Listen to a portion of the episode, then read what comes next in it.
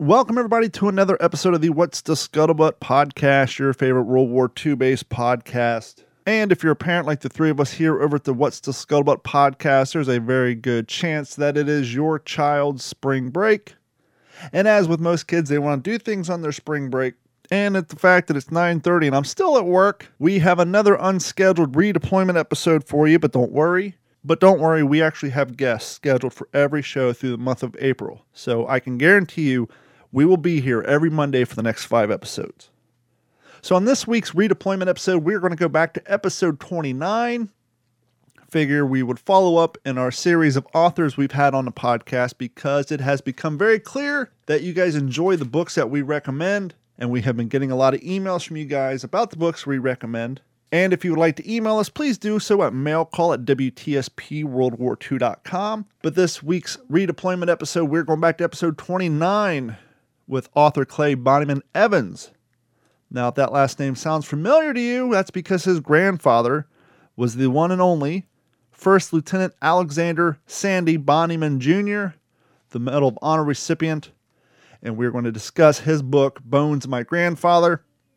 Now, in this episode, you will hear a conversation about an upcoming event that has now already taken place, because once again, this is episode 29, and that was the anniversary of the Tarawa landings that was held in Fort Morgan, Alabama. I did have the privilege of riding on the landing craft with Mr. Bonnyman Evans behind me, and I have a photo over my shoulder. You can see where he was kind of visualizing, experiencing what his grandfather went on that day being on that landing craft. So that was very interesting experience after this interview. But I hope you guys enjoy this interview with Clay Bonnyman Evans discussing his book, Bones of My Grandfather. I strongly recommend it. It's another great book to add to your library, especially if you're trying to expand your library on PTO based books.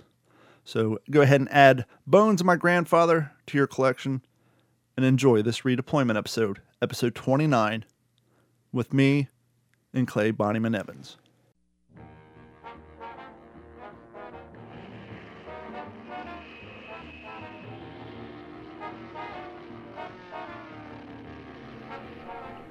And welcome to another episode of the What's the Scuttlebutt podcast, your new favorite World War II podcast. And yes, friends, I know we've been away for a while. We had to go through a little reorganization, we had to find a new host, but all that stuff's been taken care of. A little personal news just because I like to be upfront with everybody. We had some great interviews scheduled about two weeks ago, but due to some family tragedy in my family, and the loss of two family members within a week. Um, I had to take some time away and reschedule. But uh, we're back to it. We're going to try to line up some new shows, bring you a little bit new format, and try to bring you the show we feel you deserve. Before we get on with things tonight, I want to recommend to everybody a Netflix show that you may have seen or may not even be aware of but it's a very cool concept. It is called Churchill Secret Agents The New Recruits.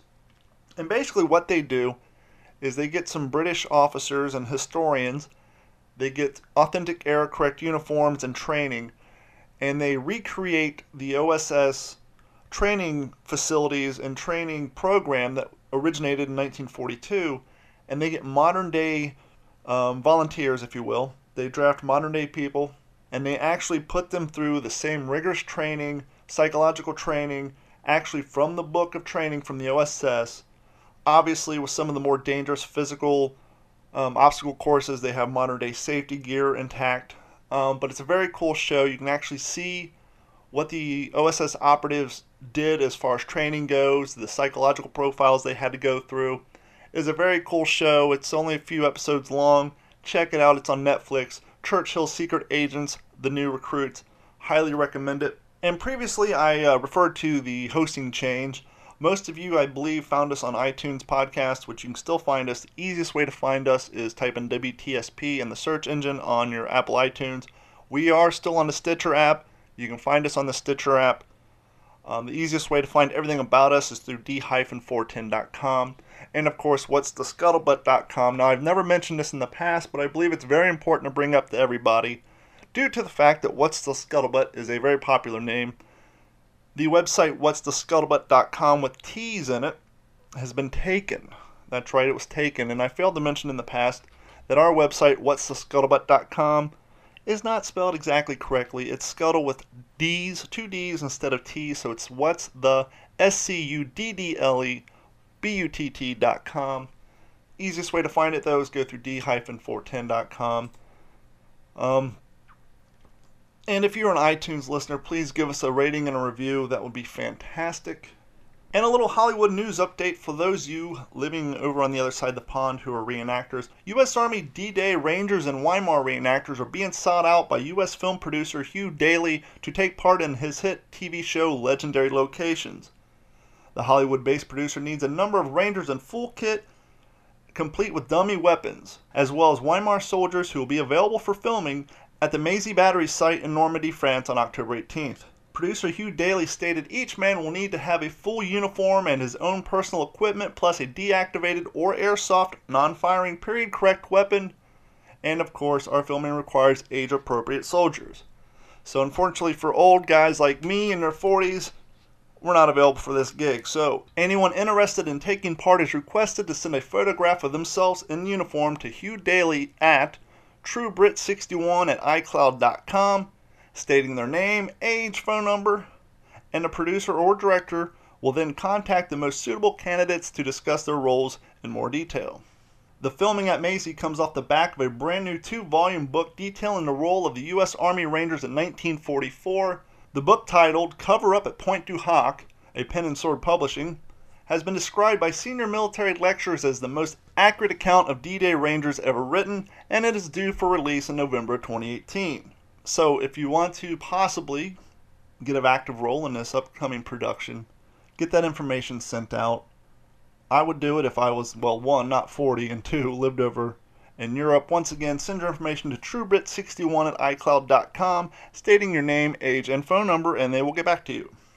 And joining us on the phone for this week's episode of the What's the Scuttlebutt podcast, it's author Clay Bonnyman Evans, and he's here to promote his book, Bones of My Grandfather, the story of his grandfather, one First Lieutenant Alexander Sandy Bonnyman Jr.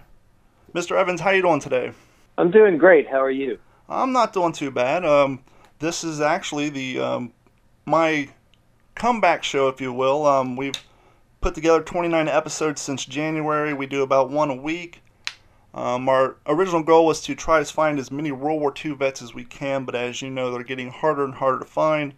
And so the show mm kind of spun off more into uh, World War II reenacting as well as all things World War, World War II. We tried to interview as many authors, uh, producers, anyone with any interest of getting the history of World War II out there. And I'm super excited to have you join us tonight. Um, first things first, let's get a little background history on you, if you don't mind. Sure. Well, I, uh, you know, I I grew up uh, was was born and raised in Colorado and spent most of my life in the Rocky Mountains, uh, you know, Wyoming, New Mexico, places like that. Um, I have been a journalist uh, for a lot of my life. I've also done some sort of PR work and things like that. And um, I'm now a freelance writer, and I've published four books. This this most recent book, which is about my grandfather, um, Alexander Bonnyman, or Sandy as he was known, really has you know con- almost consumed my life in in the very best possible way since about 2010 when I really sort of plunged headlong into into the subject matter of this book. Well, the first thing you kind of answered one of my first questions, which was um, reading this book, I love the way you laid it out. Um, the reading is super compelling. It's very easy to follow along with, but I love the fact that you kind of switch back and forth. You lay out your grandfather's early childhood history in one chapter. The next chapter, you'll start off in his military his, you know, how he, you know, his enlistment in the military. Then the next chapter, you'll kind of switch to how you got started in the recovery of going down to Tarawa and trying to help locate his his uh, remains, and then the next chapter you'll go back to more of his childhood and his his um, teenage years. And so, even though it bounces around, it's very easy to follow, and it's it's a nice way to get all the information across in a very concise, uh, conducive way, and it's really a really fantastic read, and I love that. And you know, before you came on, said you you have m- multiple other books in journalism. I was going to compliment you on the great style of writing that you did on this book, and now that I know that you have you know years of journalism and other books underneath your belt, it makes a lot more sense on how great this book is when it comes to the layout and the reading of it. Well, thanks, thanks. I really appreciate the compliment. You know, um, yeah, it helps that I've been paid to be a writer for you know thirty or more years, really, or close to thirty years, I guess it is. And and honestly, it's interesting that you bring up that sort of structure. This, this book is the story of my grandfather, um, and what I tell people is it's sort of about my grandfather um, in, in in body, mind, and spirit. And what I mean by that is that you know, my grandfather was the great hero of our family.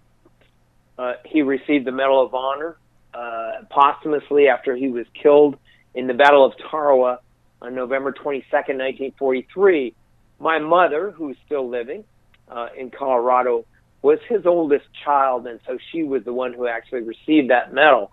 And what that meant was, for me as a little boy and growing up, you know, my whole life, that Medal of Honor was hanging on the wall, and and and I just you know I really admired my grandfather and and and, and I looked at that medal and we had a great portrait that was done of him posthumously. And so you know I knew the outlines of his story but really our whole family kind of was content to leave it there outlines. And and what happened in 2010 really 2009 late 2009 I had always been told by my mother that my grandfather's remains were buried in the Punch Bowl on Oahu in Hawaii.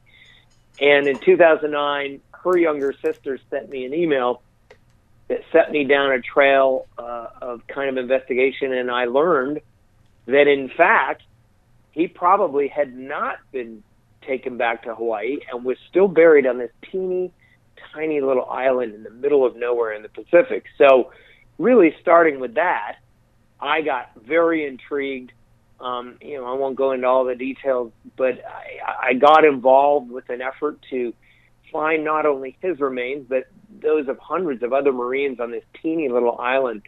And and the book, to get back to what you were saying about the structure, it really does go back and forth in time because as this effort was ongoing, to recover his remains, unbury him, if you will, in his physical remains.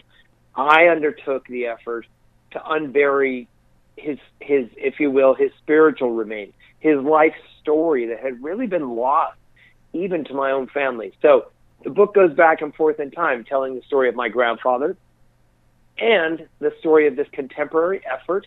And it's very important that I mention this. This effort is due almost entirely to the work and the persistence of a man named Mark Noah, who started a nonprofit called History Flight. And that is the organization that I decided to hitch my cart to and was very, very uh, fortunate to be part of the effort to recover my grandfather in 2015. Well, I think a lot of my listeners may be somewhat um, familiar with this gentleman through the uh, documentary series, The Return to Tarawa. He had a uh, you know, a few scenes in that outlaying his research and his maps. But um, I kind of want to get to that here in a minute.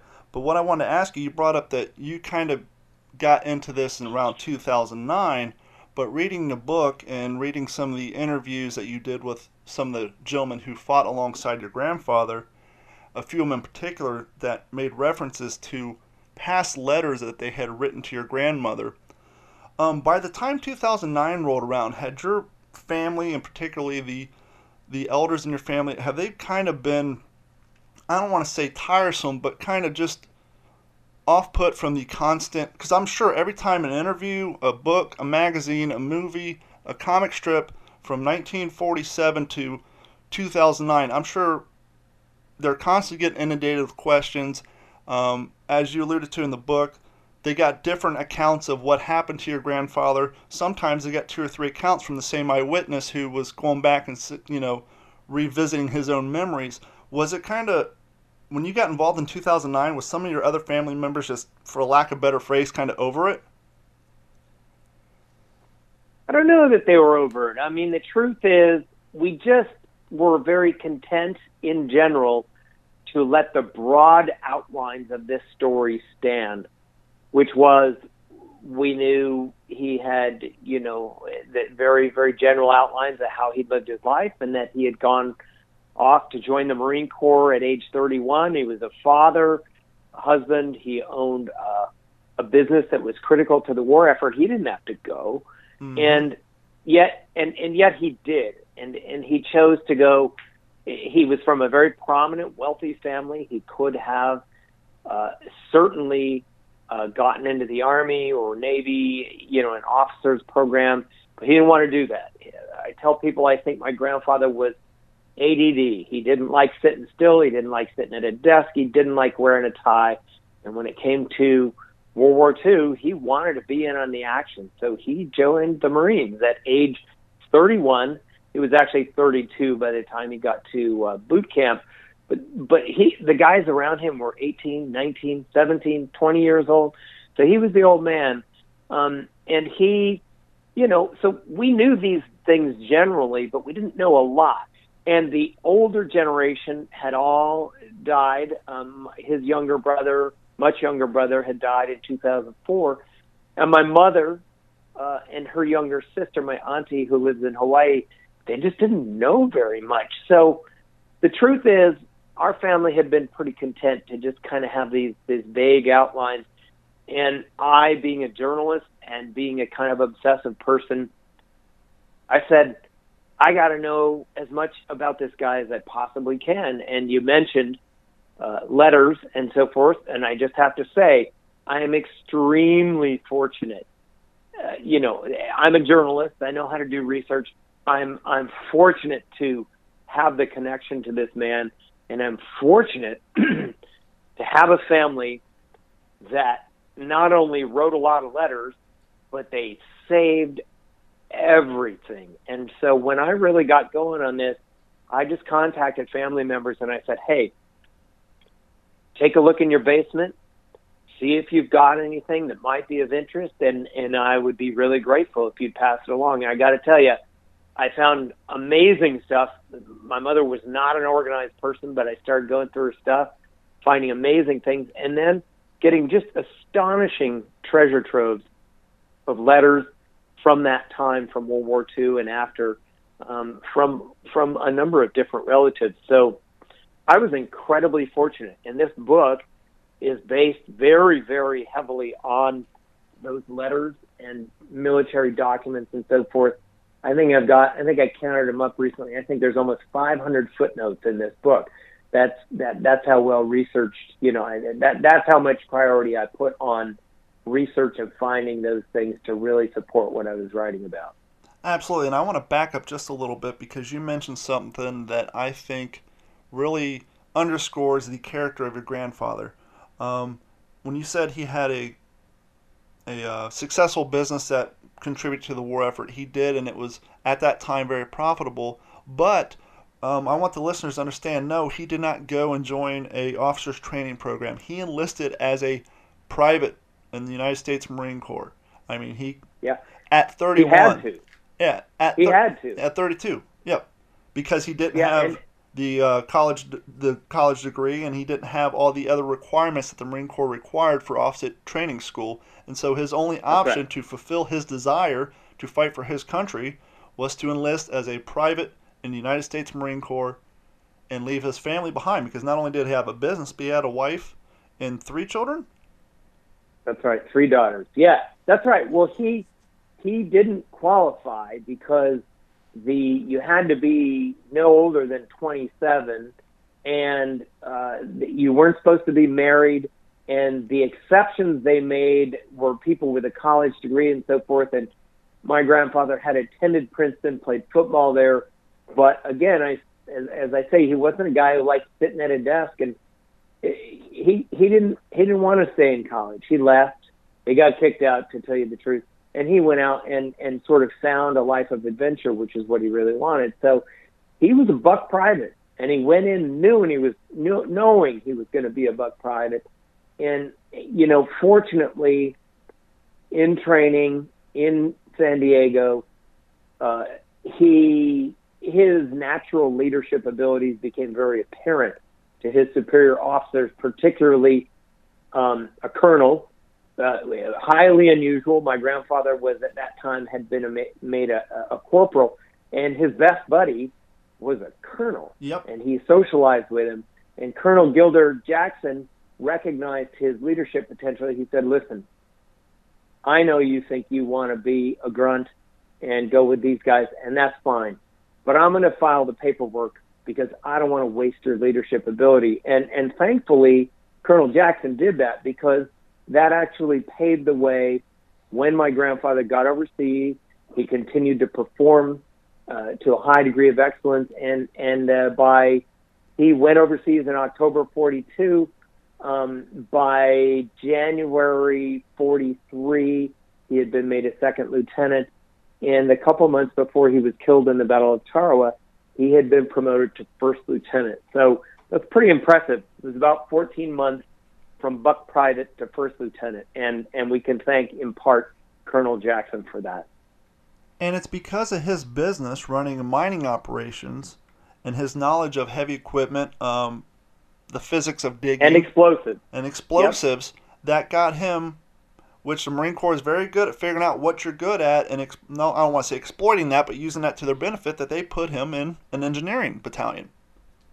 Yep, they they they they they wanted to take advantage of that background he had. He had worked for his father's coal mining company, um, as well as uh, some gotten some jobs, you know, to learn demolitions and so forth that were after he left Princeton, you know, um, down in Virginia. To you know, he he got the ropes. He learned the ropes of that, and that's the kind of thing he liked doing. He liked doing physical things. So he was uh, he had demolitions expertise and that is why they put him in, as he put it, his old business, and put him with put him with uh, an engineering battalion, a pioneer battalion. Uh, so he wound up. He shipped over with a different unit, but he wound up uh, with 218, um, Tech Battalion 18th Marines, uh, which was attached to 28 for the Battle of Tarawa, and that was a pioneer engineering battalion. And before he landed on Tarawa, he did spend some time on Guadalcanal at the end of that campaign, helping to build the infrastructure that would be later used for the stationing of Marines and Army and Naval and Army Air Corps personnel throughout the war. So before he even went right. to Tarawa, he did spend some time on Guadalcanal and had some minor um, engagements there with the enemy, which kind of made him realize what it was all about. And I guess obviously between Guadalcanal and Tarawa, they had some time in New Zealand, in which mm-hmm. he kind of looked back on that engagement in Guadalcanal and just kind of because boredom boredom is the death of morale when it comes to the Marines in any sort of hurry up and wait situation. And when you're sitting in New Zealand for nine months, um, there's only so much you can do to occupy your time. And so when they found out they were shipping out, he was kind of raring to go. He certainly was. Well, as you know, the the First Marine Division really was, uh, you know, had fought at Guadalcanal from August Seven. 42. Uh, yeah, and and, uh, and and and then the Second Marine Division came in to help mop up, and because my grandfather was he was the second lieutenant at that time, is with that that engineering um, unit. He was put in charge with rebuilding a bridge over what was called the Toja River and during that, while he was there, he was only there for about a month or so. He actually experienced his first combat, and his unit uh, clashed with a Japanese patrol, and and he, you know, he he was glad to get that combat. He was pleased to find the action, he had to go back to New Zealand, as you say. You know, um, they were there for a really long time. They were training, they were doing this and that, and it, it was hard on him he was raring to go. He was itching to go. He'd gotten that taste of combat. And as he wrote his wife, my grandmother, you know, the First Marine Division had really set an example, uh, you know, in taking Guadalcanal in, in six months of, not six months, five, five, four or five months of really, really tough fighting. And he, he wanted to put his mark on that war. And he got his opportunity, finally, uh, in November of 1943 when he and uh, the rest of the Marines of the Second Division sailed for. Um, they really sailed for the Solomon Islands, um, where they did some amphibious uh, assault training and then went off to Tarawa. They didn't even know they were where they were going until they were underway. So it was it was quite a big secret. And back to his, you know, his combat that he faced on Guadalcanal. Not to give too much away because I really want people to go out and buy Bones of My Grandfather. Not to give away the story, but there are some stories you tell from his childhood where your grandfather wasn't known to back down from a fight. So, you know, it doesn't surprise me that once he engaged in his first combat action, that it really kind of got his his uh, fluids going, if you know what I mean. Oh yeah. Well, like I say, I mean, the way I think of him is he was just a man of action. He was, depending on who you talk to, he was a daredevil uh, or he was reckless he was impetuous or he was courageous. But the fact of the matter is, he was a guy who liked to test himself. He was what we would call an adrenaline junkie today. He, you know, there's a little story I tell in the book about how he used to freak everybody out because there was a cement swimming pool at his parents' house in Knoxville, Tennessee. And from the time he was a boy until he was, you know, a grown man, he used to love to to run up the roof of the bathhouse and just hurl himself about 12, 15 feet across the cement into the water and just terrify his parents and everybody who was watching. He was a guy who did not back down from a fight. He liked to have a drink, and when he got going, he he enjoyed that kind of thing. Um, so he he also uh, it's worth probably pointing out he he didn't turn out to have the skills uh, to make the grade, but all the way back in 1932, looking for adventure, he joined the U.S. Army Air Corps because he had hoped to become a pilot.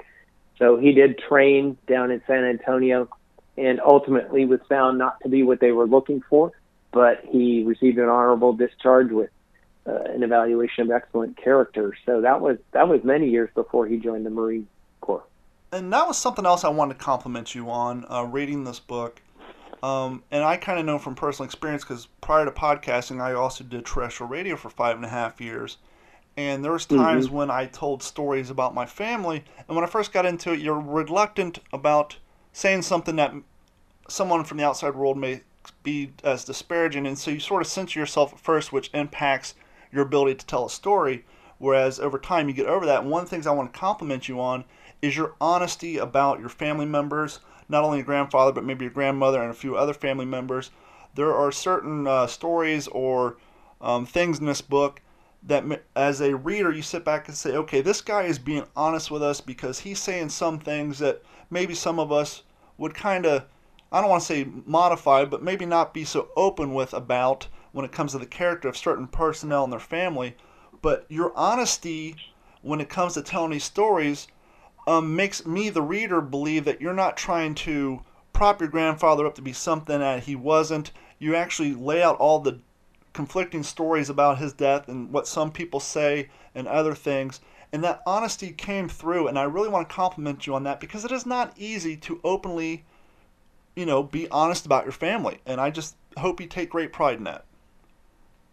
Well, thanks. It was actually, like I say, I'm a journalist, so my training was all you follow the reporting where it goes and you report what you find. You don't censor. You don't you don't try to shape what you're writing to.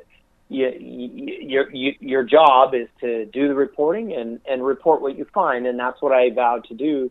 And you know, I just heard a quote today on a podcast. Actually, actually, it was from a book I was listening to, and it and it, it's an old saying. I can't tell you who said it, but the line between good and bad runs through every human heart. And my grandfather's nephew, who is uh, my a cousin of my mother's and mine, he's he's 85. He's a Catholic deacon. You know, he said, I don't remember whether I quoted him in the book. He was like, "Look, we all fall short," and I wanted to just tell the truth about my grandfather the way that I would try to tell the truth about myself. Because here's the thing: it's easy to to take somebody who's done something heroic, as my grandfather did, and history tends to whitewash these people. Uh, or we even now make movies about people and, and, and, and we just portray them as almost demigods. Well, guess what? We're not. We're human beings. And to me, my grandfather was an incredibly admirable person with unbelievable assets. Um, and he was complicated, like all of us. That's more interesting to me Mhm. because it's more true, it's more real than if we've got a story, and I won't mention the book, but it drives me crazy. It was a big bestseller that portrayed a guy as almost like superhuman. And none of us are superhuman. And my grandfather had incredible assets, um, and he used those assets, especially on that day that he died. It was very, very much in keeping with his character, what he did to receive that Medal of Honor. I just think it's a much better, truer, more human story, knowing that he was a real man, like you or me or anybody. He had his flaws, he had his quirks. That's a better story than if we whitewash it, I think. And that's the nice thing about the chapter where you start talking about the multiple different stories about how he his demise came. You took your journalistic spirit and you took that clarity and you actually said, "Hey, some of these stories I've read, they to me and to other people it seems like there was a lot of artistic licensing taken and it almost got to a comic book or movie-esque level and you did your damnedest to try to separate the truth from the embellishment in an effort to try to at least try to provide as much clarity and evidence of what really happened on that day because there are so many conflicting stories. And so that was a nice aspect of it too. And I just want to ask you once again, this is a, a great book. It's Bones of My Grandfather. And I don't want to give too much away, but do you feel by the end of this book that you found the closest to the truth of how your grandfather died on that day?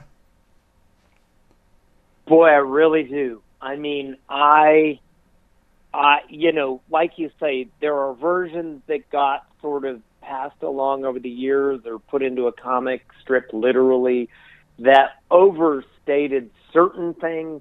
And then there were some versions that really undermined, you know, what he had done. And here I am, you know, decades and decades later, reading all this stuff and, and saying, well, what is what what's the truth? I wasn't there. I'm never going to be there.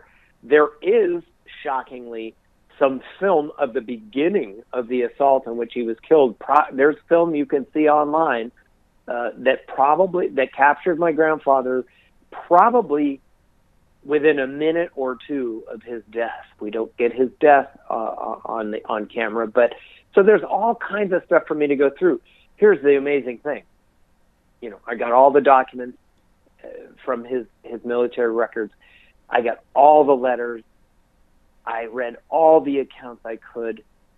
But here's what really there, there's two things that really really um, made the difference. And the first was, uh, you know, I, I, I know it sounds like I'm spoiling the book, but it's pretty obvious from the photographs and so forth that this is the case.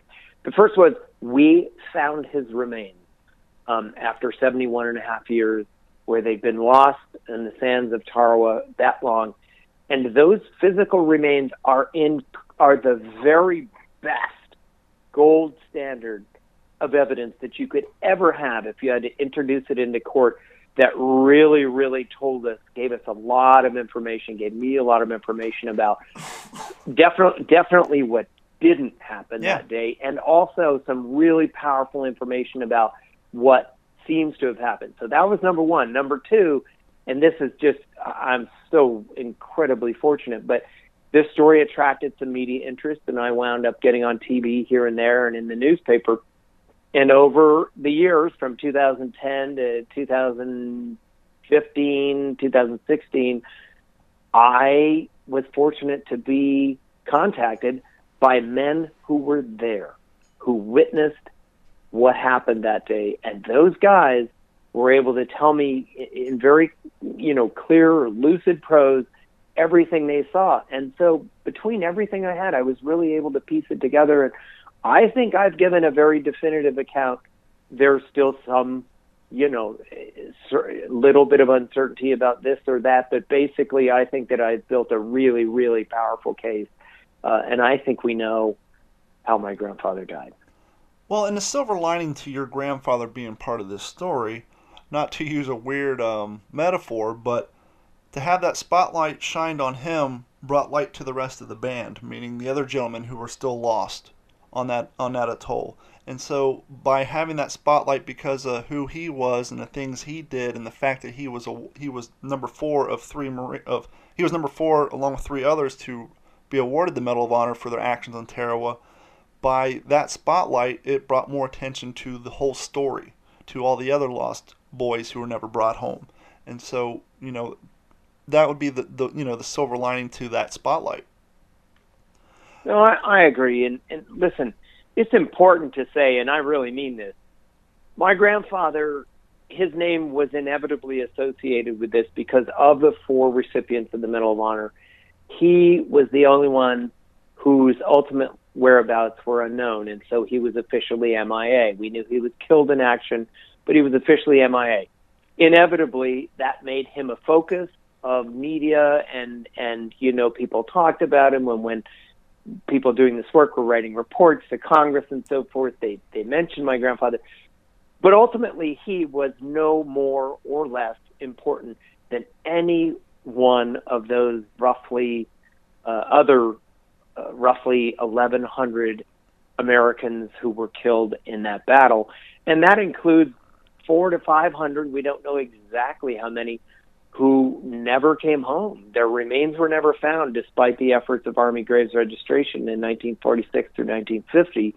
And so it it really it, it was helpful, you know.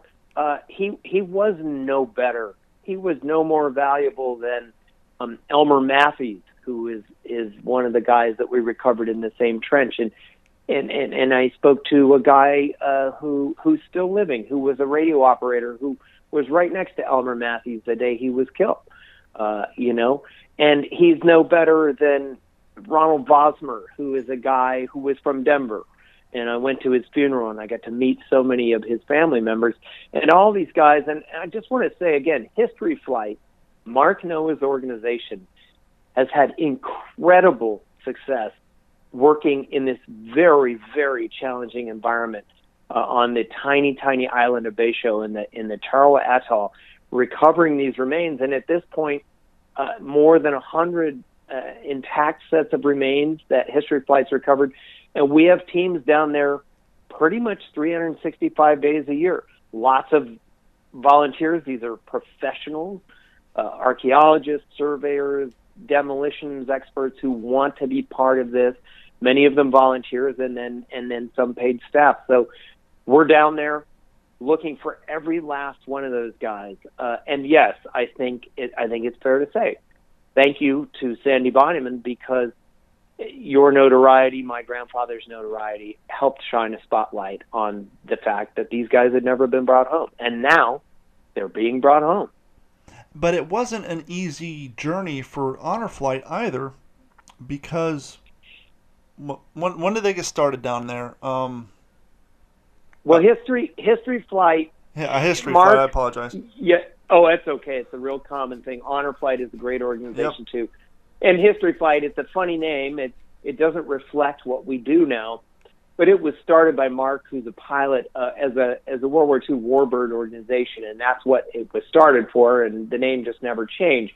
We don't do that anymore. Mark sold the aircraft to fund this MIA research and, and recovery, but yeah, Mark and his organization, um, Mark has raised raised all this private money. He did all the research, and you know every obstacle in the world was thrown up in front of him by. I'm sad to say, mm-hmm. Not not not just the government of the, the little country where it's called Kiribati, where this island is, and mostly they've been cooperative, but sometimes they weren't.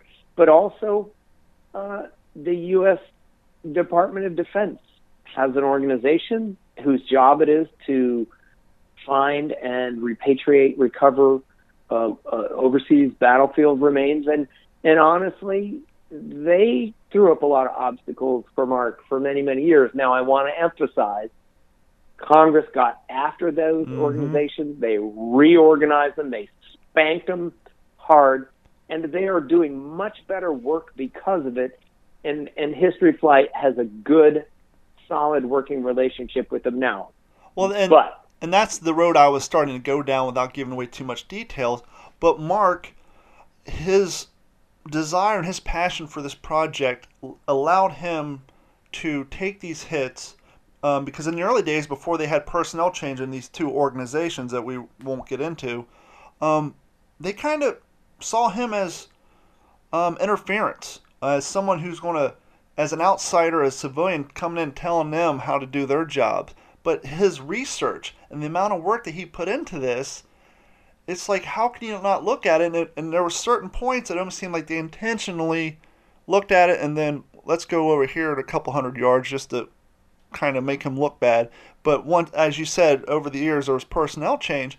But when you first got hooked up with this whole idea of going down there to try to recover your grandfather's remains, um, obviously you didn't know the network down there. And there was one particular gentleman who reached out to you who said, Hey, come down here. I can help you find a hotel. I got some people help you with logistics. Unbeknownst to you, he was basically hoping to tie your family name to a project that he was wanting to work on. And once you made it clear that, hey, I'm not coming down here to sponsor anybody's project or endorse anything, I'm just coming down here on behalf of my family to find my grandfather, that person kind of not only took away all the resources he had assigned for you, including the hotel room, but he kind of tried to sour your name as well as Mark's name in History Flight, and that put up a lot of roadblocks during your first trip down there. Yeah, you know, again, without all those sordid details are in the book, but mm-hmm. without getting into it here on the podcast, I just say, you know, it, it, it's not surprising, but it's disappointing that there are an awful lot of people around who uh, they don't want to do the hard work, they don't want to raise the money, they don't want to put in the sweat equity that somebody like Mark Noah decided to do. Uh, and what they want to do is piggyback on somebody else's work, or in some cases, try to steal credit for that work. And I, I, I mean, I, I am, I, I'm enraged because it's still happening all these years later on Memorial Day this year, or just before Memorial Day. the person you're referring to went on a national, a, a, a national TV news program, uh, morning show, and lied through his teeth and and and well, it seems and, to be his mo at this point. Oh well, not, not that I know the man, but just yeah, from reading no, no. the story, well, it, it, just seems like that's yeah. kind of how he makes his way through the entertainment well, world. Well, it's and it's just disappointing. I mean, he's a particularly egregious example, but he's not the only one. Yeah. And I I just tell people as often and as loudly as I can, if you want to know who deserves credit for the ongoing recovery of now a hundred or more uh, missing U.S. personnel from this battle in 1943 on Tarawa, it's History Flight. History Flight, History Flight, and Mark Noah is the man that made it happen. Uh, it is not the U.S. government. It is no other organization. There's no filmmaker. There's no advocate. There's nobody else out there who is responsible for this, and that's that's just an important message. Again, I continue to be um, pretty. I, I'm pretty shocked and jaded, uh, but I guess it takes all kinds. And so long as people know and they ask the right questions, they're going to get the answer, and that is, if you want to give the credit, it's History Flight, History Flight, History Flight just a little tease for the book. I just got to ask you, do you miss that pink bicycle? oh, my little pink bicycle. You know what? I'll tell you what. People can read the read the story of the pink bicycle, but it it it Betio, this tiny little island, is less than one square kilometer. It's covered with 25,000 poor people, very nice people, but it's dirty. It's it's an you know it's not a pleasant place to be. But I'll tell you what, having that bicycle freed me up to get around to everything I needed to see. Uh, and yes, it was a pink lady's bicycle. Um, and I, I, that's kind of funny for a lot of different reasons, but I'll tell you what, I have very fond memories of that pink bicycle because that was my first trip down there. Uh, and it was many years before we actually found my grandfather, but that was the beginning. So yay, pink bicycle! If I could find her, I'd bring her back. Well, kind of going back to what you're saying about, you know, History Flight and Mark being responsible for all this and not the government. It's kind of sad, but that's almost where we're at in present day. That's why you have so many organizations like um, Wounded Warrior Projects, the Stan Haney Draft Fund. It seems like even with our modern day soldiers, granted through budgeting and, and political stuff, you know, our soldiers don't get taken care of, you know, as well as they should. And so it, it seems like, as sad as it is, and this is one thing that's always drove my father crazy, he doesn't believe that the need for Wounded Warrior Projects and other, and other charities should have to exist because the government should be taking care of these guys, but at the end of the day, they don't. And so that's why it takes great organizations like, you know, Mark Noah and History Flight to get the things done that the bureaucracy behind the government always steps in the way of until a little spotlight gets shined onto it. And then, politically or not, I don't want to go after any senators or congressmen, but once that spotlight shines on there a little bright, then some money starts getting kicked down appropriately. But then, as you experience, you got to hope that the right people are leading up these groups to spend the money appropriately to take care of the projects, whether it's this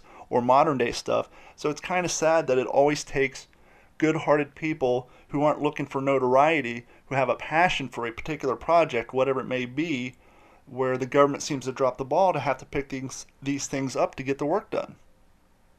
Yeah. I mean, there's kind of two little threads there. And one is we, the people, are the ones that should be paying for these things. And obviously, we're not.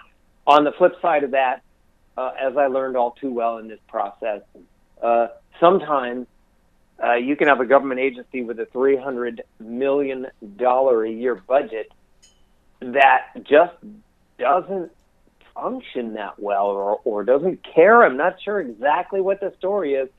And so I, I'm sometimes it takes somebody like Mark Noah who basically every time somebody threw up an obstacle, he's the kind of guy, a little bit like my grandfather, who just got more determined. He's a bulldog. You try to pull that bone out of his teeth, he's going to grip it harder. And this is a guy who raised all his own money for those first several years, many years of this work. He and on six, I don't know, six, seven, tops eight million dollars, had success in recovering dozens and dozens of of remains when none the, the, the U.S. government had not on its own recovered any, you know, since 1946, 47, 48, 49. And it's just impressive. And, and it just shows, you know, what motivation can do. So, again, I want to say History Flight today, we have a great relationship with the agency, the DPAA in Hawaii. Uh, it's a very cooperative relationship. It's working well. And I just want to say that agency, I know there were guys that were not happy. Honestly, the Tarawa situation was sort of the beginning of you know when they started getting congressional scrutiny, mm-hmm. and there were there there are people there that weren't happy about that, and they thought, oh, you know that they, blame they blame us, they blame History Flight, they blame Tarawa. But guess what? They got reorganized. They got more money. Hey, that's the kind of punishment I want. Absolutely. But they they do much better work because of it. They are now identifying. I, I can't give you numbers, but I mean they got smart and they started going after the remains in the USS Oklahoma at Pearl Harbor.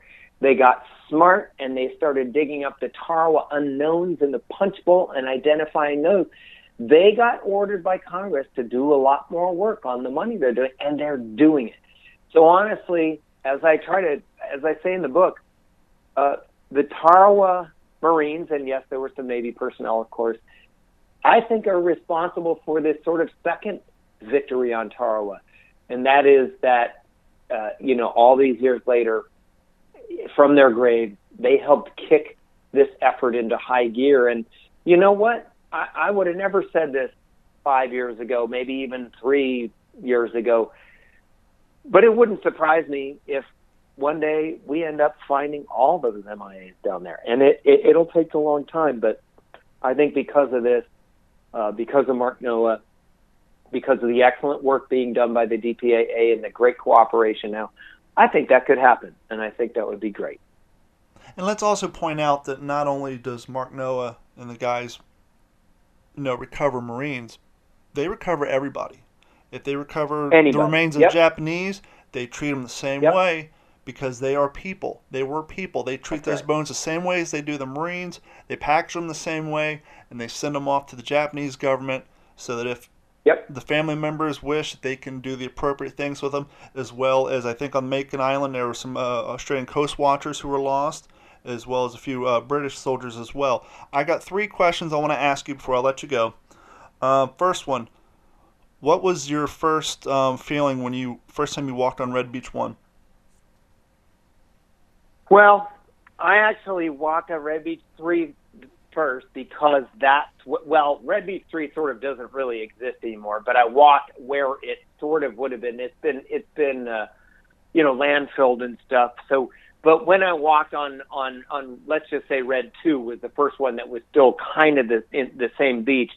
Uh, it was powerful for me because I went down there at low tide so I could walk out on that reef. Uh, notoriously, uh, these Marines, uh, they, because of the misjudged high tide, had to be dumped into water six to eight, chest deep water, six to eight hundred yards offshore, and wade into heavy Japanese fire.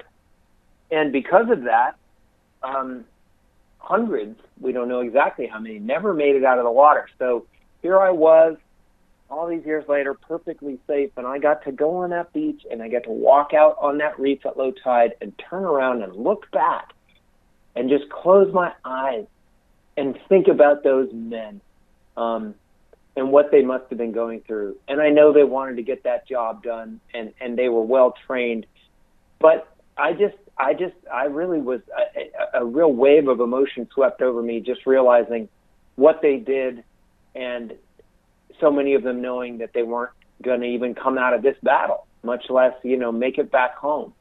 So it was powerful and moving.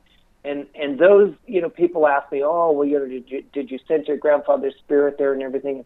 I tell people, not, not my grandfather specifically, but there's something about that place that retains that, that, that sadness and, and that heroism of that sacrifice that they made it was a different time. It was a different kind of warfare, um, and it was brutal.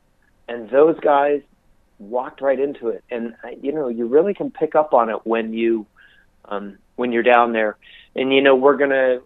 I'm very fortunate to have been invited to be part of the the small reenactment that we're going to do there at Fort Morgan, um, down at Gulf Shores, Alabama Mm-hmm. uh, to to commemorate the Tarawa invasion, and you know it's a it's a it, it's a tiny sliver of you know uh, reenactment, but I, I, I'm really excited. I, I know it can't ever even come close to being the same thing, but but I I, I think it's great that people want to remember and they want to honor them that way. You know, and they've actually got Higgins boats in the whole thing, as I understand. So I'm pretty excited about that. Yes, I will be a part of the reenactment. Uh, my group is, um, we have some of the largest numbers coming out of Florida. And as a reenactor, not only is it great that we're shining the light on Tarawa, but we are shining the light on the United States Marine Corps because in the reenacting world and in the reenacting community, most of the efforts and spotlight are on the ETO and the European Theater of Operations, whereas Yeah. the, whereas the PTO is greatly underrepresented in this hobby, and so we're hoping to turn this into a reoccurring event um, and to shine the light on the United States Marine Corps. And um, I had two more questions, real quick. Um, the bunker.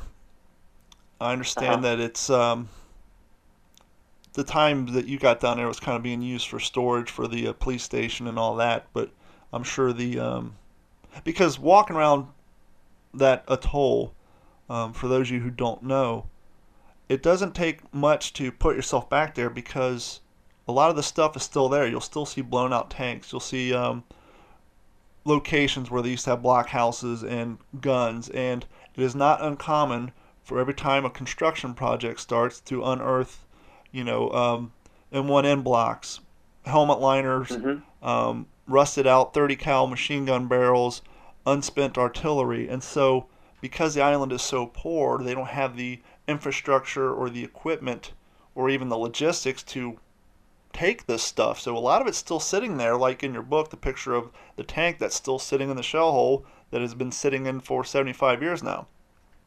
Mm-hmm. But when when you got to that when you got to that bunker, what what was that like? Oh well, you know it's it's funny. It, it, people down there, it, most of people don't speak English, even though that's the official language and so forth. Um, but those who do refer to it, I was much to my uh, uh, gratification. I was very pleased. They refer to it as Bonnyman's Bunker, which is what we have always called it. You know, I, here in the United States, and those who know the battle, it it was my, if you will, it was my Valhalla, my holy grail. It was the place that I knew I had to see if I saw nothing else that first time I went to Tarawa. And it looks a lot different from it did the day my grandfather was killed because back then it was covered with sand and coconut mm-hmm. logs. But I was able to get up on top, and you know it. It, it was very. It's hard to explain. It, it's just amazing. I stopped and I closed my eyes and I just thought about it. And I stood on that leading edge where somewhere near within 10 feet of where I was, my grandfather had been shot and, or, or not been shot necessarily, but had been killed all those years ago. And it, it, it was an amazing thing. And interesting, it's called a bunker because it really wasn't a bunker. And the Marines did not know what it was uh, because it was covered with sand, but eventually they discovered it housed a generator and then was being used temporarily by Japanese troops who were sort of hiding out in there uh, when the assault was in full swing. So it's amazing that it's still there. Um, and it is, I, I just, I mean, I, I don't even know how to talk about it, but the privilege that I have had as a grandson to be able to go back to this place, you know, where my grandfather lost his life, and just the, even the actual structure where it happened, still being there, that's that's just remarkable.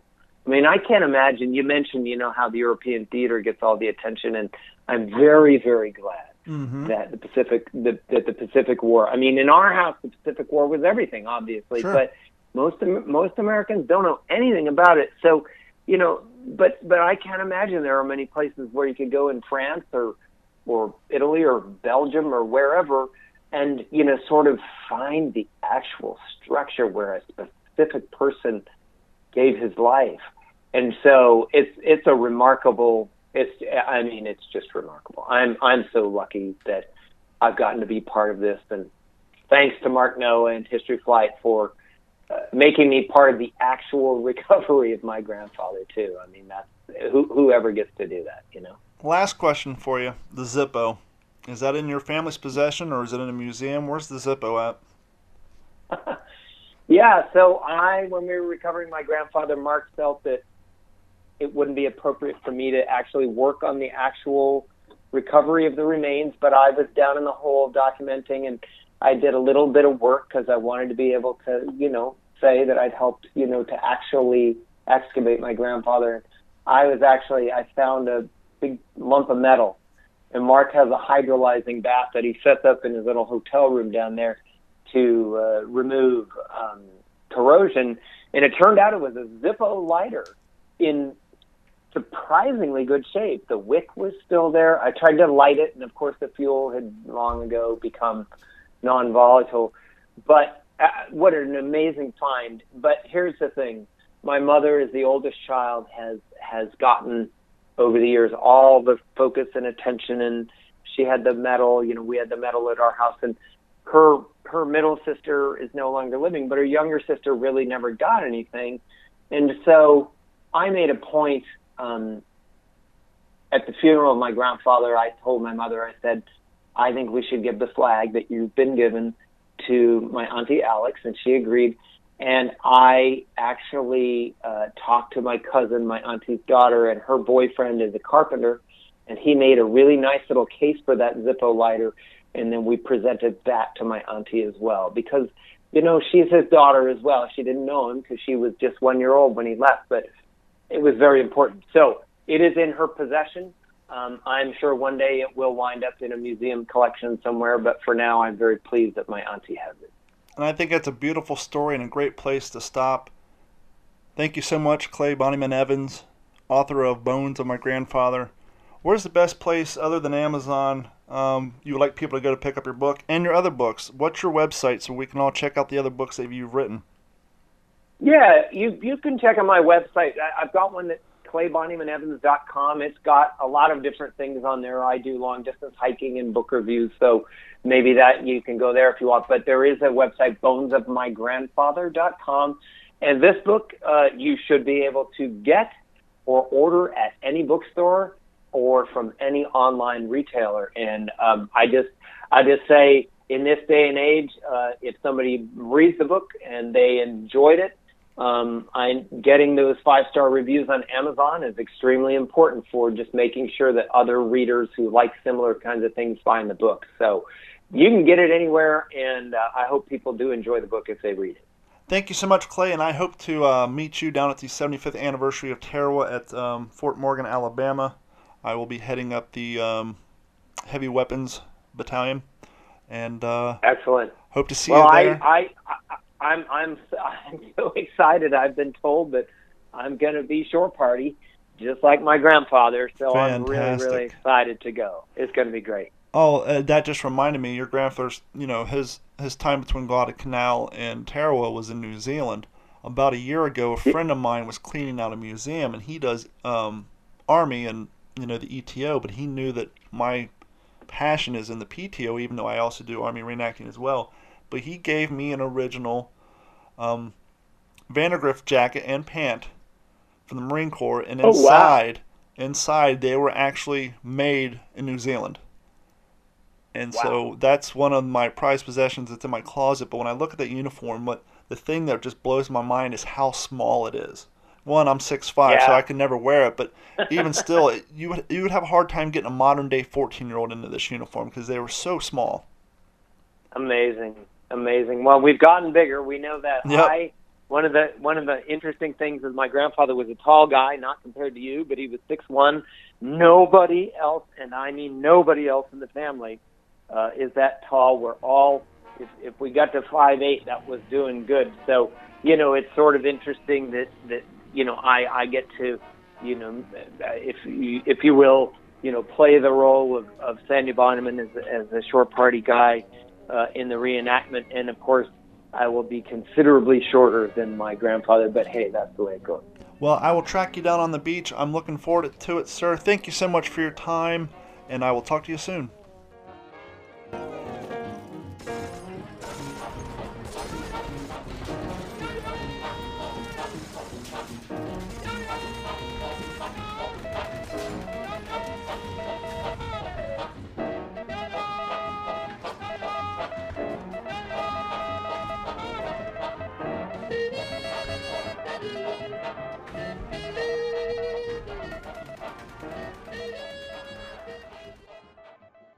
This has been a Digital 410 production.